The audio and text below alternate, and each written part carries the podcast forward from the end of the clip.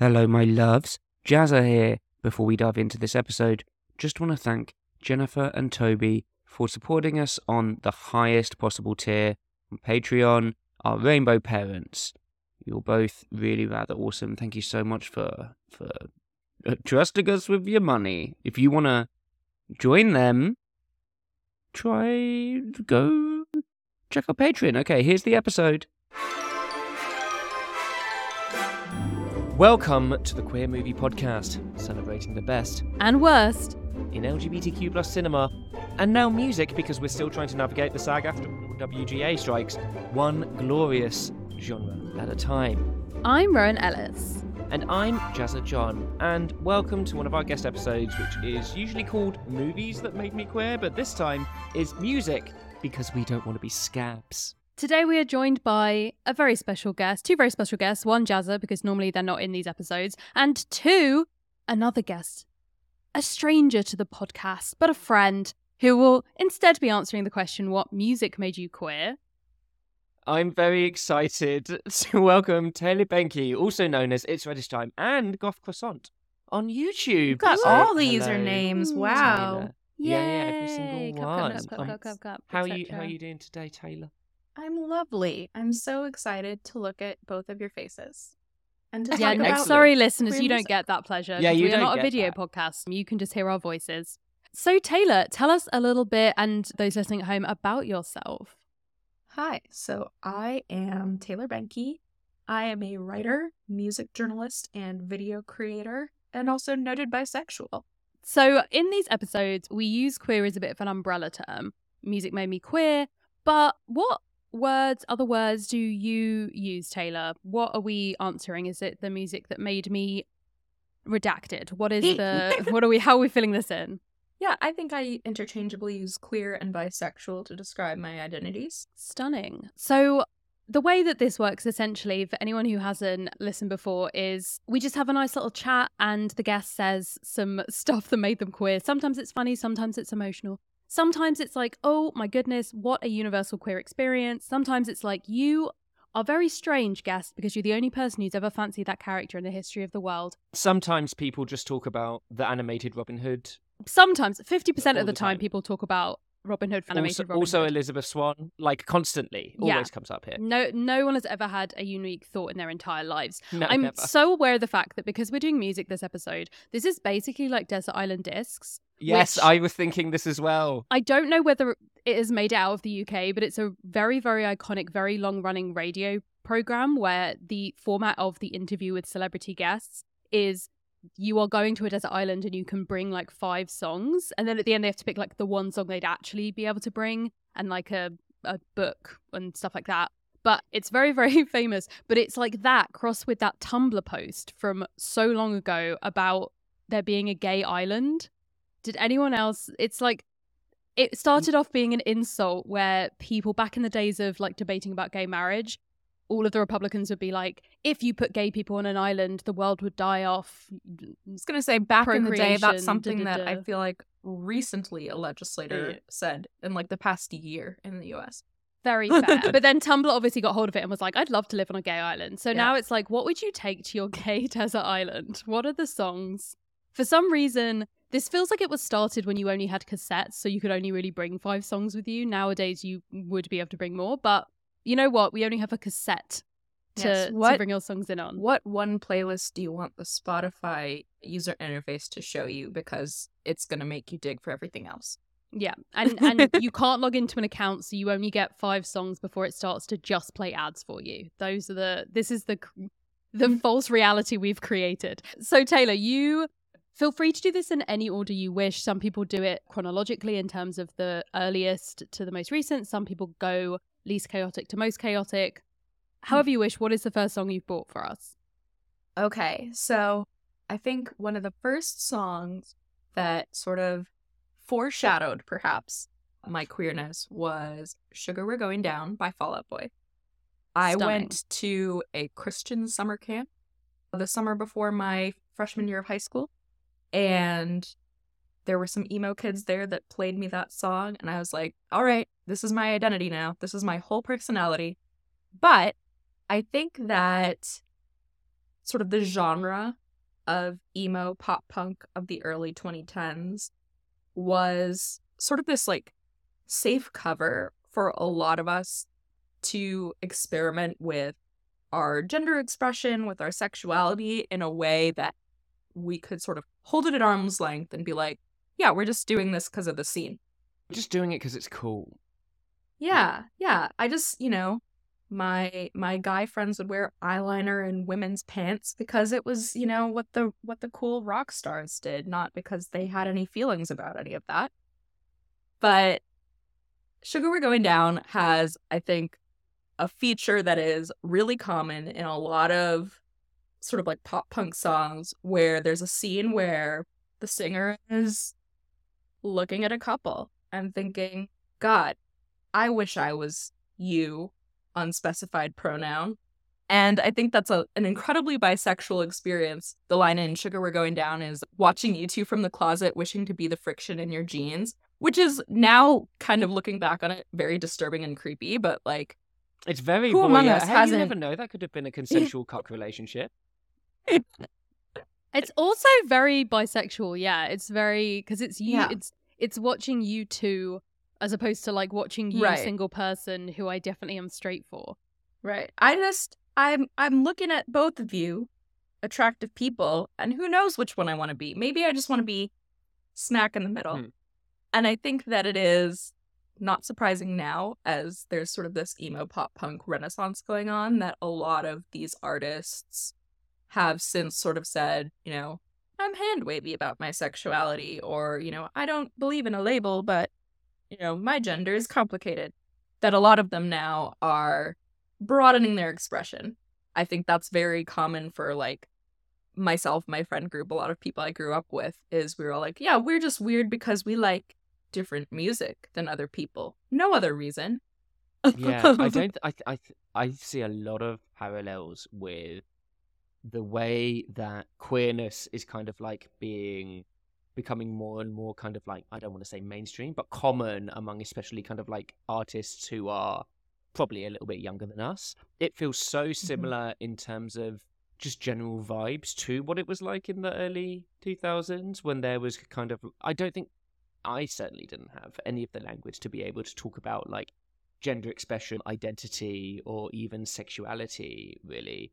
But it was just kind of like a space to be able to experiment with th- those things. And because we hadn't Mhm. been raised by TikTok and Section 28 had only just been lifted, we didn't have any idea how to kind of like describe what we were kind of like doing and just kind of like existing and experimenting, Right. making out with one another and all of those kinds of things.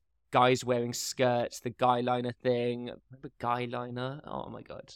yes. Guy liner and man bags. I think like David Beckham wore so wrong once and everybody lost their shit. I think as well, it's the fact that it's a genre in which both like teenage boys and teenage girls could find like gender fuckery in a way Mhm. where it wasn't just like oh all of the boys can wear their eyeliner and their like women's pants it was also girls who were allowed to be like grungier and have these male idols that they could dress Mhm. like and have like a connection to that i think was particularly interesting and then obviously anyone who didn't necessarily identify with those two genders particularly could mess around with with any of those elements and i think that that feels again like one of those potentially like not necessarily entirely unique but like special things around that genre that it was i think there's probably been subcultures and genres that have done things specifically pushing the ex- expansion of expression of one particular gender but i think that that like gender expansiveness across the board was has always been really interesting from those kind of subcultures. Did you i mean as well like did you feel like at that time it was a it was something that you were conscious of that this was something that you were thinking about while you were listening to these songs and while you were looking at these different fashions taylor or was it like years later you look back and went uh-oh the whoopsie Yes, it's it's a lot of like rear view mirror. Oh, that was gay. I mean, there was, as you were saying, there was a lot of sort of room for gender fuckery in in in many directions. I remember getting like a really short haircut that was like very sort of choppy and classically emo. And once I got it, I would I used to go to this like all ages venue in my town, and I would go there with my friend, and we'd be like trying to like scope out cute guys. And I would get like approached by women and I was like, why does this keep happening to me? It's because I it's because of the haircut. But you know, a lot of us had it at the time. But I think that you know, it was it was maybe too good a cover and that I could convince myself that I was experimenting with all of these forms of expression and identifying with these lyrics just because I liked the music and not because I was feeling anything deeper. It may, I feel like, have even sort of extended the timeline for me to figure things out because I was just like, this is just the scene. This isn't anything else. And also, I think it's important to note that even though there was this sort of space for all this experimentation, the scene was still like really misogynistic and like really homophobic. It I, it was sort of like there was this like wink and like no homo about it all. A lot of these lyrics were like, yes, yearning for women, which I was just like, no one's ever put this in a song mm-hmm. before. but it was also really violent and like, you know, there were a lot of songs about I hope you, you know, crash your car and die cuz you didn't look at me so it wasn't. Are you a, are you a lyricist, Taylor? That was beautiful. that was stunning. I'm gonna leave this town behind. Yeah, but I I I think that I didn't quite become conscious of it because there was still this overtone of like, you know, but it's not gay though because it was still so taboo in the early 2000s. So I sort of think it was like it's it's foreshadowing. It wasn't a realization at that time, but looking back at all of it, I was like, I understand now why I was attracted to this. How much of I... this was also like the the the visuals of these art forms that went out like not just like the fashion and stuff like that but i'm thinking like the music videos and things because i was i was having a click around and i was watching the video for this i don't know if you've watched mm-hmm. it recently if you remember it but it it hey, I I think it could be read as a queer allegory. It's very like star-crossed lovers. There's a guy with horns who falls in love with a girl who doesn't have horns, and then her dad tries to put an arrow between his eyes, and then they he gets hit by a car or something, and they run off into the night. So at some point in the video, the guy with the horns tries to like cut off his horns to try and be different. Like I feel like there's a lot of that echoing of I think probably not deliberate considering the time, but a load of stuff that I think mm-hmm. would speak to to queer kids or any kid who is feeling out of place in kind of like the place that they're growing up, right? Yeah, I think a lot of the visual style of both the song and kind of the whole genre, a lot of the lyrics are all pointing at this nobody understands me. I'm different. I don't fit in. I don't belong here in a really unspecified way in a way that I think that like plenty of you know teens feel whether they're queer or not but I think that it was perhaps there was a reason that it was speaking so deeply to me at the time but because it's all symbolic right we had Hayley Kiyoko on this list and and we're not going to get all the way through it but like the girls like girls music video is literally this but instead of a guy with like antlers it's just they're girls in love you know, it's like they're like, no let's antlers. just. Where's yeah. the antler representation that we had in the early Right. 2000s? Really steps backwards. Yeah, it's just like it, it, it's all metaphor, but I think you know as as we move through time and it becomes more acceptable to be open about identities, it's just it's just a little bit more out there on the page. This, it, how often do you still listen to this track, and what does it Uh, mean to you now? So I I feel like there was a long period where I didn't listen to it and then in 2020 I just like regressed really hard into all the music I loved in high school um and started listening to it a lot. This is I haven't been to karaoke in a long time, but this is one of my karaoke songs um because it's just one of those like oh yeah, remember that? I love that like crowd pleasers. Of But that is yeah. "Numb" by Linkin Park. I, I, I feel very Wait, similar is it vibes. the is it the Jay Z version or do you do can- it without the I can rap? do both. It depends what's on the machine. Stunning. Love it. I was cognizant of my lesbianism during this era of my life because I also was a little emo kid. And I truly believe that one of my enlightening lesbian experiences was the music video for MCR's Helena, the one where Yes. she's doing ballet in a church. Absolutely. just the hottest thing in the world to like a little fucking 14 year old being like, Mhm. oh my God, she's so beautiful. And these angsty boys are like doing the angsty singing thing at a funeral. And she's just like, do like on these incredible like red ballet shoes and Mhm. every girl that i knew was like where can i get this outfit Mhm. from like and i was like where can i get this girl where, Where do I get this girl deeply- from? Yeah. Spoke deeply to me as a as a little angsty ballerina myself. I was a ballet dancer until my early 20s. So yeah, it was a, a lot of like, do I want to be her or do I want to kiss her? Yes, the answer. it was yes. both taylor it was both Yes. But I think that the song to me, like this, when I first heard it is like one of the great turning points of my life. You know, going from childhood into my teenage years and sort of just throwing away my whole identity. I, you know, I talk about going to this summer camp and I had like a French manicure on my nails and then I cut them off and painted them black at camp. And I came home and I was just like, this is the new me. But you know it was just sort of like adopting this new identity and it just sort of i it it reminds me you know i i think very fondly of this time where i just sort of said you know i can decide how i want to present in the world and and who i want to be even though i didn't really have language for what that meant. But it was sort of this first step in in you know taking some agency of over how i wanted to present myself in the world. Amazing. Was there anything else you wanted to cover around this song or shall we go on to your second choice? Let's let's let's uh, keep it rolling. I think these next two songs I want to talk about together because they're both important to me for similar reasons. Let's do it. Yeah, so I have two songs from very different eras. One is You Don't Own Me by Lesley Gore, which came out, I want to say in 1962 or 1964. Maybe I up. It's 1963. So, 19- so oh right smack in the So middle no. Well, yeah, so You Don't Own Me came out in 1963. I think made famous for our generation from the movie First Wives Club. 100%. That's Um, all I know it from. I thought that was the, for the longest time. I thought that was an original song from, from the movie. Yes. Um, incredible song. And then later, one that came out in, I want to say 2013, a song called Move by Tao and the Get Down, Stay Down. Much lesser known, but like one of my, like, this is truly my Desert Island record, maybe. And both of these songs are women singing about rebelling and perhaps throwing off expectations that are placed on them by the outside world.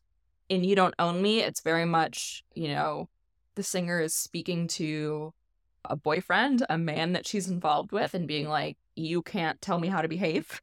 And then in Move, Tao is singing about this like experience of feeling like there's a line that it was like I had no center, I was just paper being moved. And it's sort of like, you know, I have been shuffled along through life, being told what to do, and I was doing it. And then there's a there's like a line that, you know, I I'm not a big tattoo words person, but I feel like there's a world where I get this tattooed on my body. There's a line that's like, I wreck no home, no home but my own to be free. And both of these songs were really important to me in my early 20s, around the age of 25 when I was coming out, because I had lived this life where, you know, I was raised Catholic in the Midwest, very sort of proper upbringing where, you know, I did everything I was supposed to do. I was presenting, I was chasing the right career, I was dating the right people, I was following all of these steps that were laid out to me as this is what a good life looks like. And then when I was about 24, 25, I blew it all up. you know, I ended a really long term relationship. I moved across the country. I changed careers and then changed careers again. And I was just like having a really messy time. So I was listening to these songs, being like, it's okay. I'm fine. Everything's fine. But I really identified with this feeling of like, you know, at some point, you have to reject this, you know, pattern that's been laid out for you and figure out who you want to be. It wasn't until I did that that I was like, oh, underneath all of the rubble of my life, there's some gay under there. And, you know, it was learning later that these artists were both queer women that I was like, oh, maybe they were speaking to an experience that I didn't even know I was having yet. Where were you when you first discovered this song? What kind of like circumstances were you in? Did you already kind of like know Tao the Get Down, Stay Down? What was the Yeah, your journey I- to it? So I used to go to like this this small venue in college near my my campus and Tao came there and played a bunch of times, like really small shows, like I don't know, 50 people maybe. And then she released this album right when I was graduating. And there were some other songs on it that, you know, I was listening to first. It's like, you know, later in the album. And it was not until I had moved, you know, across the country the first time out of many, um, that I started sort of really listening to it and like actually hearing the words. Mhm. So it was it's it's on a playlist that I like made. I was going back through that I made in 2015, 2016. That was just like my little comfort playlist for, you know, watching my life burn. that I was just like, no, I'm I'm wrecking my life to be free. And that really sort of spoke to me as like, okay, you got to get through this, but on the other side of it, I've got to believe there's something better waiting. Does this song provide that? Do you think? I think so. It's been really interesting to listen to Tao's discography sort of develop Mm. Because she wasn't, I don't think, publicly out at the time when she released this. It's only her most recent album that came out in 2020 that she actually speaks to like her experience in detail. She's got a song that she wrote for her wife on the end of the album. But the first song is about her relationship with her mother, who immigrated to the US from Vietnam and like doesn't like to talk about it because it was like a traumatic experience, right? And she tells this story. She's like told it on stage and stuff when I've seen her perform, where, you know, she wasn't like explicitly out to her parents, but she also wasn't, you know, it was sort of like this unspoken understanding that she was queer. And then her mom was like, Look, I understand giving up my whole life and giving up what I thought, you know, I wanted for freedom. And so, like, Mm. whatever you need to do to be free, do that. It makes me emotional. Yeah. But, you know, that's also sort of like, I feel like an earlier part of that story, right? Before she was saying it explicitly, it was just sort of like, I understand that this path is not right for me. And I understand that I need freedom. And I'm not going to say why. Maybe I don't even know why. That at the time I didn't. But there's just this feeling that like what I'm doing doesn't fit and I would like tear my own skin off to get out of here because it's just so like claustrophobic. I feel like there's so many songs by queer artists, by artists who at the time were not out, and by straight artists where the language that they use, the metaphors that they're using, like the way they express things, feels so aligned with either queerness or queer history or queer like coding in different ways. The Mhm. most obvious one, Take Me to Church, could 1000% have been like a queer reckoning song, right? Yeah, Mm, and it like, ended up with- being the anthem for the for the yes for the same sex marriage vote in Ireland, right? yeah it's like it's and i feel like that's such an interesting thing where like within the lyrics of of move you have these references to like to sin to like Mhm. conscience to the idea of like f- finding home and like finding you finding your own freedom and that feels like if you'd have turned around to someone and been like there's this amazing queer song i've been listening to and played them that like immediately they'd be like oh my god this is so gay and i think that it's so i always find it so interesting like because for so long we didn't have explicit representation at all that there are Mhm. so many things that we have like as a community have dug into and found our own community in and like figured out ways of like slipping in between the cracks and i guess similar to that sort of pop punk type genre or that kind of emo genre where it was like okay cool we see a place where we can like use this as cover or we can use this in a way to explore stuff that wasn't necessarily intended by the original artist but Mhm. that still feels really something to connect to and that you will i think especially when you go online now this is something that previously we would be listening to on our little like mp3 players with three songs on them or your iPod Mini. you know limewire the old pirate Mhm. bay and then nowadays it's much more of a we see everyone else listening to it. We see we can see the people who are following the bands and the artists and the discussions about it and the comments underneath the music videos. Are you someone who's within any kind of music fandoms? Are there any kind of spaces in which you're looking at and seeing like community in the way that you're listening to this music or like going to live shows and feeling that community? Or is this something that you do much more on your own, kind of listening to stuff privately and having these feelings and thoughts about it on your own? I think a combination of both. I mean, I'm not as like deep into music fandom as I was in high school. The reason I picked a Fall Out Boy song to start with is because I was extremely active on the Fall Out Boy message board as a teen. And like the wildest thing is like there's there's people that I was like, you know, I would come home every day after school and I would post on these boards and nobody was like out, right? But, you know, recently I was I was thinking about this and I went and looked some people up on social media and I was like, okay, that person's, you know, queer, that person's trans, this per- like we all we all found our way there, right? So I think uh, it, you know, there's a lot of that. I mean, as you mentioned, like Hozier, there's like so many. I, I feel like the the the predominant fandom of Hozier is lesbians, but we created like, him. We spawned him out yes. of the forest, right? We I made mean, him from the moss and the earth, Jazza. Listen, I believe it. It's you know, uh, as you said, like take me to church. Like as somebody who who grew up with a heavy dose of Catholic guilt. Wow, what a song! But I think what happens to me now is that I'm less involved in like specific and intense fandoms and more just, you know, I do a lot of sort of general music content on, you know, my Goth Croissant channel, in my in my YouTube community and stuff. And I make like monthly playlists. And every so often I'll try to do a playlist of like all queer artists. And I can't tell you how many artists I have called before they were out that I would be like, oh, I should add that to the queer playlist. Are they actually, you know, out? And then I would look it up and they wouldn't be. And then two years later, they would. I'm wearing my Boy Genius shirt right now. I had a bunch of Lucy Dacus songs, queer playlist, like years before she actually was out about her sexuality. And I'm just like, I keep calling it because you just hear these like hallmarks and you're like, that's, I understand now in a way that I didn't in my teens. Like, that's a very specifically queer song about not belonging or about yearning or about rebellion.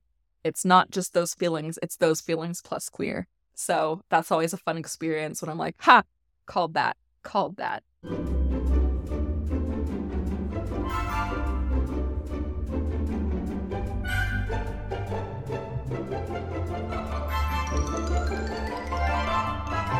Hello, friends. Jazza here for the ad read. As I'm sure you are well aware, we continue to be part of Multitude, and as such, we like to give a little shout out to our podcasting siblings so that maybe you can go over and check them out. And one of our favorites is Exolore.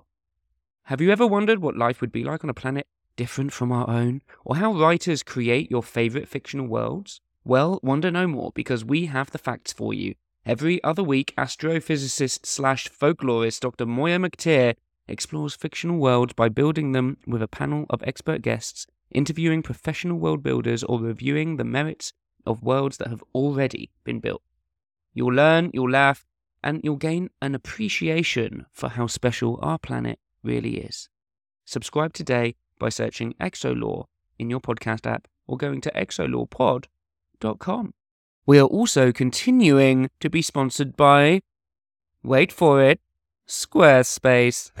who can help you buy a domain and create a website. We've been talking about how we love using Squarespace for our website creation, giving us access to analytics, the creation of email campaigns, and connecting all your social media presence in one place. It really is unparalleled.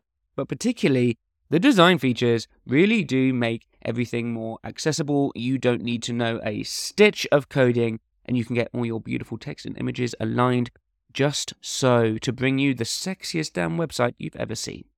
We know you have a lot of your favorite media offering their discount codes, but it would really help us out if you chose to use ours and support the Queer Movie Podcast.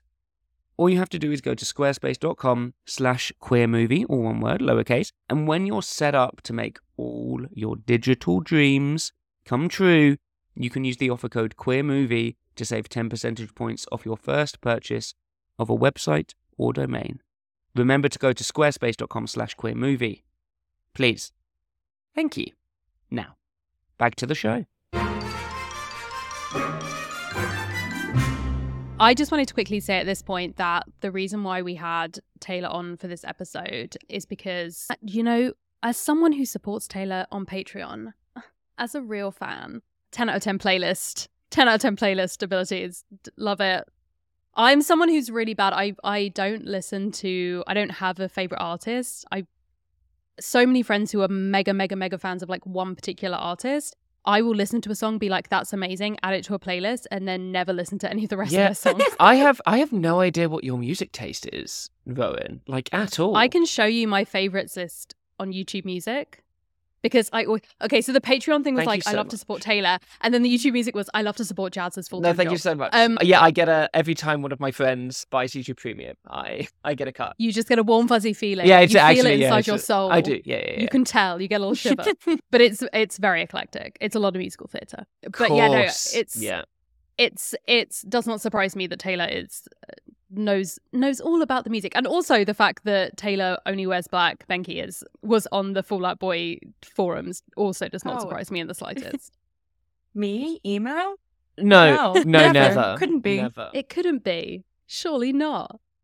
Are you? We talked. We did like an episode previously because of the strikes around gaming, and Jazza kindly explained what games are to me, but but also about the idea of the immediacy of a game and the emotions that can be drawn up from it that feel distinct to a movie, even when you've got a game like The Last of Us, which you could watch as a movie almost. Like you would just you could watch a playthrough and it would be like oh this is like a full storyline beginning middle and end and obviously got made into a show. But there was something really unique about the experience of the game that felt like you were involved in some way.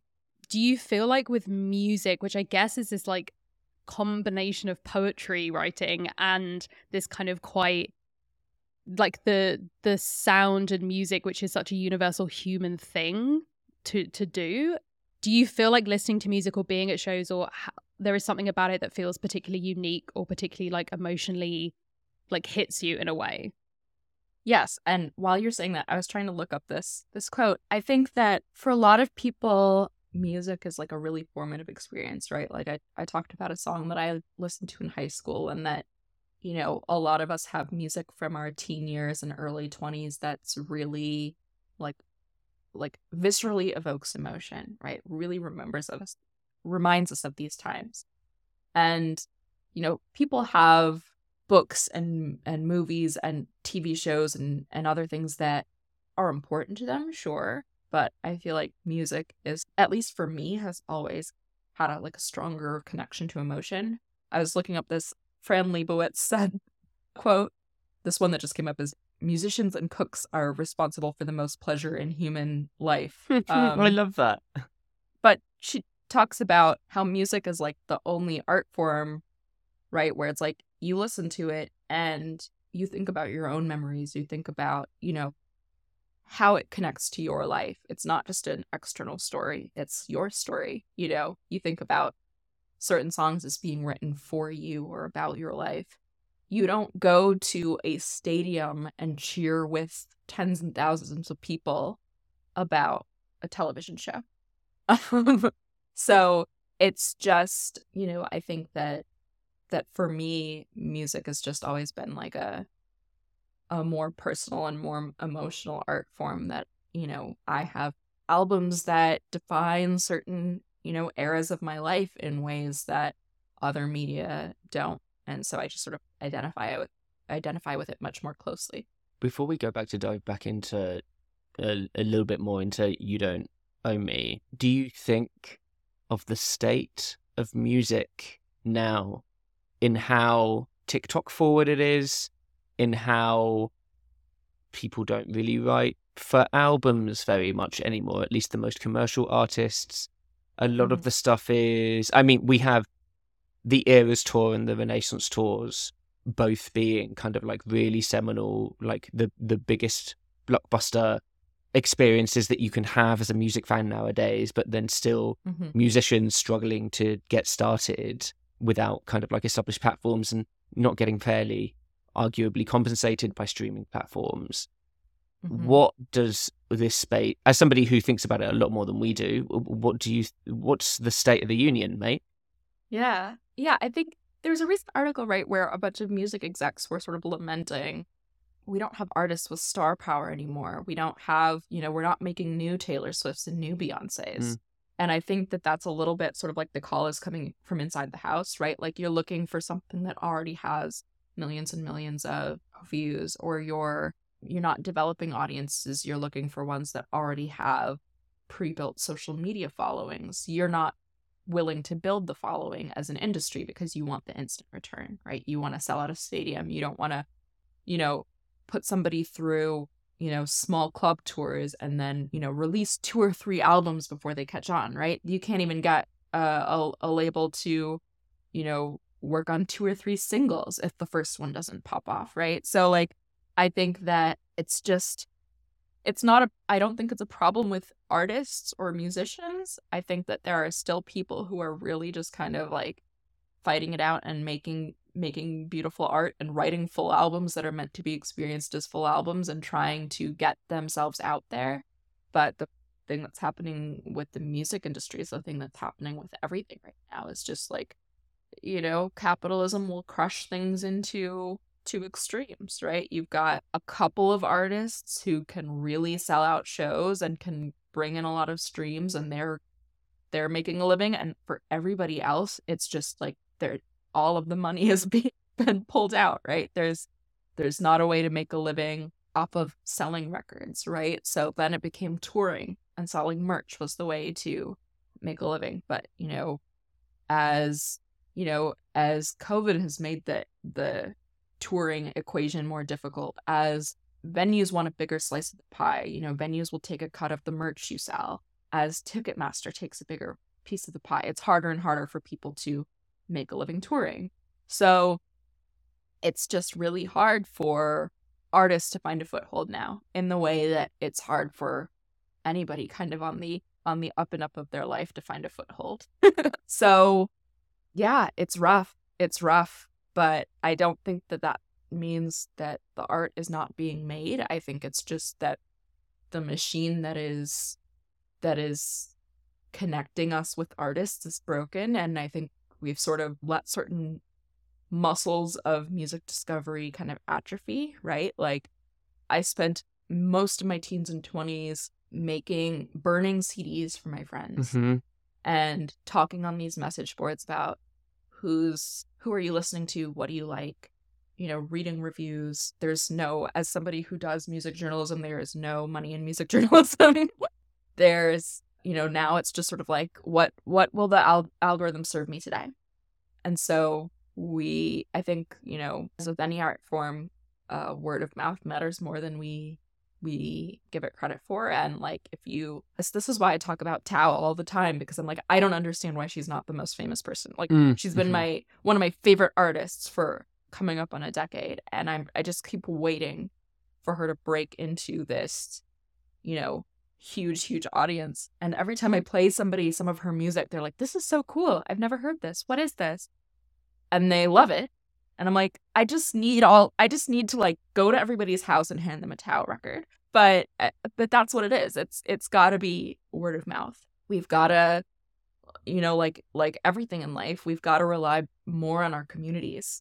We've got to get back into practice of talking to each other and sharing with each other and relying on each other for our well-being economically uh you know through housing crises climate crises and sort of the crisis of what's happening in the the music industry and, in the creative industry in general. You know we see this happening in in TV and film right now with these strikes is that there are strong unions that are going to fight for better protections for for people who make that kind of art and we probably need the same thing in the music industry. I was just thinking about the fact it's really interesting that the because I was thinking that if a TV show gets cancelled, if then if the people at the top go, okay, one season done, in the way that you were describing the idea of like, okay, one single then done if it doesn't work, Mhm. those individual people who have worked on that piece of work can go and do another project. and Right. it's not it's it's the mechanisms behind it are very different to someone who has been picked up by a record label or picked up by a producer in some way and then after one ep one album one whatever it is one single dropped they are the product in a way like they're it's it's kind of continue to to do this thing in the background and hope it gets picked back up like run that risk of someone looking at it and being like oh didn't you have that one hit wonder like so long Mhm. ago Right. And But the then you- contracts are are yeah you know, really exploitative in that I guess there's like the the famous case with the singer JoJo, but this happens to a lot of artists where it's like you may sign a deal with a record label that they own seven albums, right? But if after the second album they go, yeah, you're not really returning on the investment. We're not going to pay for you to produce a third album. We're not going to send you out on tour again. You can't go and record an album somewhere else Mm. because they still own your right to record the next five. And so you may just have to wait out that contract for, you know, 10, 20 years until you can release music again on your own. So, And who gains from that? It's that's so wild right, it's me. just sort of like this this expectation that you have to be instantly profitable and we're not going to build you up in the way that in the, you know, I I was listening recently to a podcast about Fleetwood Mac's Rumors album, you know, arguably one of the greatest albums of all time. And that was after two or three albums that kind of flopped and then one that performed medium well, but it was it only started picking up while they were already in the studio recording Rumors, right? Imagine not having Fleetwood Mac's Rumors because the record label was just like, "Eh, your first two albums didn't sell well enough. We're giving up on you. Like, we don't give artists time to develop into the artistry. Like you mentioned Beyonce, right? She's been, I mean, she's been releasing incredible music for like 20 years, but it keeps getting better. Hmm. It keeps getting, she keeps developing this depth and this precision as an artist. And it just shows you how much giving somebody the time to really hone their craft makes a difference in their art. And if you expect that everybody be, you know, perfect from the first 15 second snippet of a song that they post on TikTok, you're not going to give them the ability to get there. Do you have a feeling about the state of the situation for queer artists in particular? Because I just remember so vividly being a teenager and that just like queer songs just not being a thing. And that if Mhm. you wanted to do a song that was queer, it was something that was never going to play on the radio. It was like got released and maybe it had like a not quite semi-viral music video on YouTube that all of the gays passed around to each other and it but it wasn't necessarily I mean the closest that we had was that bloody tattoo song mm, And which was weren't at all actually queer. Yeah. exactly oh God. it was and that was like for shock value do you feel like there is a more of a space for queer artists at the moment are you kind of seeing it be like they're producing the music but they aren't getting the backing of the big funders like what's what's that situation like right now I think that there's certainly more more choice that we mm-hmm. have now than we grew up with. I feel like there are definitely more queer artists. There are more artists that can be open and out about their their sexuality than there used to be. I get this sense that what is happening to a lot of queer artists and this is not like data backed, it's just something that I'm observing is that a lot of queer artists are being marketed, you know, not as a specific genre, but that the genre is queer. And so you'll get, you know, I am on press lists from, you know, certain, you know, music PR agencies, and I'll get, you know, so and so is releasing a new single. And you'll see these press releases that's like, you know, this queer artist is releasing a queer single for Pride Month. Listen to this queer song. And there's nothing about their point of view or the you know their artistic process or what kind of music they're making or their skill as an artist it's just representation and that's supposed to be all that's supposed to be enough and i think that that's something that i feel like a lot of people have said about you know about queer art about black art about all sorts of like marginalized groups is like when we'll really have made it is when we don't when there's enough queer art for us to not like some of it. for us to not have to just be like, all right, well, this artist is queer. We've got to buy the record. We've got to support all of them because if we want it ever to be able to be made again, we have to, you know, show that there's a market for this. And so I, I see that happen. It's it's just like really disappointing to see incredible artists who are making really interesting work and the interviews that come out about them are just and what is it like to be a queer musician it's like uh, i mean like yes i'm i'm so glad that they're able to do it but please ask them about anything else So Taylor, you said that your last song was another one that kind of like evoked Yes. your kind of like ownership of yourself and kind of like being able mm. to take back the reins of your life. You Don't Own Me by Lesley Gore. yes The only reason that I know about this song is because of the First Wives Club. I genuinely thought mm-hmm. this was a Bette Midler song. How did you come to know it beyond that? Like, what was your interaction with this song? Gosh, I don't even know how it sort of came back into my life outside of that movie. I think it was literally it was making this playlist for like I'm 25 and Mm. my life is a mess. And it just resonated with me this sort of feeling of like, well, well nobody owns me. You're not my real dad. I can do what I want. And it was only much much later that I realized that Lesley Gore throughout her entire career was a closeted lesbian and came out in 2004. My take is that You Don't Own Me is like the original anthem about compulsory heterosexuality because she's ostensibly singing to a man and telling that man, you can't tell me what to do, you can't tell me how to behave, you can't treat me in a specific way. But there's this kind of undercurrent now, mm-hmm. knowing what I know now, that I'm like, this is a, a woman in the 60s who's gotten this record deal to write, you know, some fun little love songs. And she's telling this man off in a way that I think is is you can read it now as you can't tell me who I'm supposed to be attracted to, who I'm supposed to be in relationships with, how I'm supposed to look right to other people in a way that I now like deeply identify with as, you know, even though I'm bi, even though I am, you know, attracted to the gender I'm supposed to be attracted to. For a long time, I thought that was evidence of my straightness in a way that now I understand okay, that's one dimension of my sexuality, but there are many other dimensions. And this song to me is sort of like a claiming of that, of that, of a broader experience than just sort of the the compulsory heterosexuality that we're all raised to to sort of see ourselves in.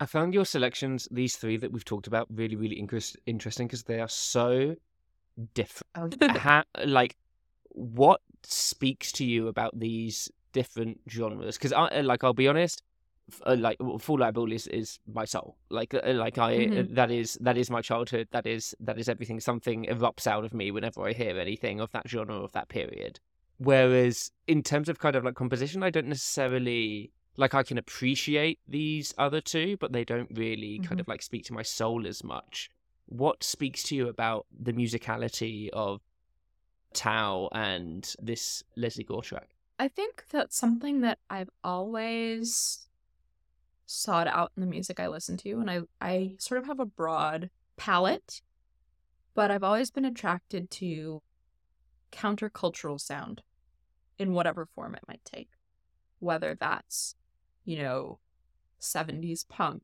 or early 2000s emo or 80s hip hop, right? I'm just always attracted to a some a sound that says I'm going to do things a different way. That pushes a boundary in music that has existed before. And something that I sort of realize now in hindsight is the reason that I was always attracted to countercultural sound is because I was part of a big counterculture. You know, as much as there's no monoculture anymore, in terms of you know this is this is regular music and this is the weird music there's just you know this is mainstream film and this is experimental like there's not that clear divide anymore but i do think that like culturally you know to be queer is to be countercultural right now And so there's just sort of this undercurrent of pushing back against what I should be doing, whether that's in my expression, whether that's in the way I live my life, whether that's in the way I construct a song that I'm drawn to. That was beautiful. This hour has flown by. I realized that we're like at the end of the recording at this point. I didn't know if there was anything else, Taylor, that you wanted to talk about here at the end that you hadn't had a chance to say around sort of queerness in music and the, the music that was making you queer. Thanks. So this has been really fun. I love when I I discover things in the course of a conversation that I'm like, oh, yes, I totally planned this. I had I had a coherent point the whole time. you, you did. Well, Don't lift the veil. It's all true. I might I meandered my way into it. One thing I did want to say, and I don't know if I said it. If if I did, you can cut this. But there's, uh, you know, we talked about kind of the unspecified gender yearning in pop punk. We talked about some of the themes of misogyny, but there is one theme that I've always held so close to my heart in in the emo pop punk genre, which is the like when I make it out of this town Mhm, song. mhm. every band has one, which is like, you know, I live in this town and it sucks and nobody understands me. And one day I'm going to get out of this town and you and me, we're going to leave this town behind. And I used to love that. I used to write in my diary as a teen about how I was going to go to college and I was going to move away and I was going to go to a new place and I was going to be in the city and I was going to leave this town behind. And I think that there's something deeply queer about that Hundred percent. like the experience of this this place I've grown up is not big enough to contain all of who I am and so I need to go somewhere that does. I think is a very queer experience, but I also think that like just as I was saying that it's like a co- you know, the genre gave us a cover for gender expression. It gave us cover to express feelings that we had that we couldn't name Mhm. and it's just sort of like, I gotta get out of here. This this town is too small to contain me. Don't know why. It just doesn't fit. I think it was a is a way for for us to express this need, even though we didn't know where it was coming from. And then, you know, we could look back and go, Oh, it was it was because I wanted to be in a gayer and get the hell and find community. Yeah. I think uh, like I I've Yeah. talked about this with so many, many other people who've created stuff online. A lot of that yearning, that running, I don't think very often it's running from something, but also also you're running to something. You're trying to find community, and these Yeah. points of shared interest, be it like a, I mean, and I think music especially because it comes packaged up with an aesthetic and a look and its uh, cultural touch points and memes and references. It provided a culture for us to have to be able to speak with and find new community where maybe the Mhm. community that we happenstanced into by circumstance of our birth just didn't serve us enough. And so this was a vessel. It was the boat that took us out harbor. Metaphors. Metaphors. Exactly. Exactly. Stunning. If people would like to see more of you and your stuff, Taylor, where can they do it? Gosh, I'm on the internet in a lot of places. I have a sporadic music channel called Goth Croissant. I'm also Goth Croissant on TikTok. I upload more mm-hmm. regularly to a YouTube channel called It's Radish Time. But if all of that is just simply too much to remember, if you Google Taylor Behnke, you'll find me. I'm out there, very SEO friendly. Stunning. And we will leave little links in the description as well so people can just click. Don't even have to Google. Just find you straight away. Love it. Amazing. Thanks, Taylor. Oh, this has been a delight. That's it for another episode of the Queer Movie Podcast. If you've enjoyed this episode, make sure to follow and subscribe to the podcast so you are primed for our next one in your podcast app of choice. And if you like what you hear, consider supporting us over on Patreon, where we have some fun perks to offer, including monthly queer movie watch alongs on our Discord. You can also follow the podcast on Twitter and Instagram for behind the scenes content as and when Jazza and I remember to do so. We continue to be a part of Multitude Productions. Find out more about that podcasting collective who make lovely stuff for your ears at multitude.productions. Thank you very much, my diary lens. Bye. Toodaloo.